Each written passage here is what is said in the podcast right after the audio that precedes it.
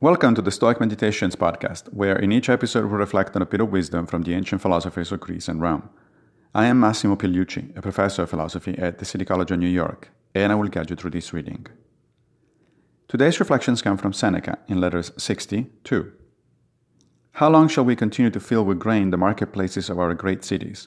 How long must the people gather it in for us? How long shall many ships convey the requisites for a single meal, bringing them from no single sea?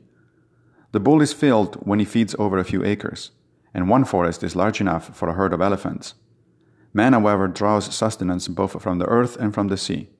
What then? Did nature give us bellies so insatiable when she gave us these puny bodies that we should outdo the largest and most voracious animals in greed? Seneca here sounds very, very modern. He is railing against excessive consumption, particularly related to food. In ancient Rome, as in parts of the modern world, some people with a lot of money to spend seek exotic pleasures that take a huge amount of resources to gather and ship across the globe, causing, among other things, much environmental damage. There is nothing virtuous in this sort of entirely unnecessary consumption, as pleasurable as it may be. Instead, we can find plenty of wholesome pleasure in simple meals prepared with ingredients that are locally available, spending less money, requiring little effort by a few people, and drastically reducing our carbon footprint.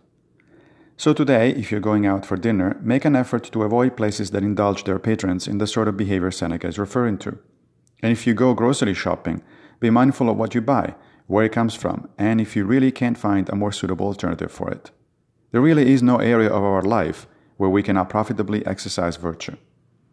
Thank you for joining me for another Stoic meditation. I will be back with a new episode very soon, if Fortuna allows, of course. One more thing, if you don't mind. If you like this podcast, please consider supporting it by going to anchor.fm forward slash stoic meditations. Many thanks to my most recent patrons, Gareth Rees and Soon Scoffer Kielsen.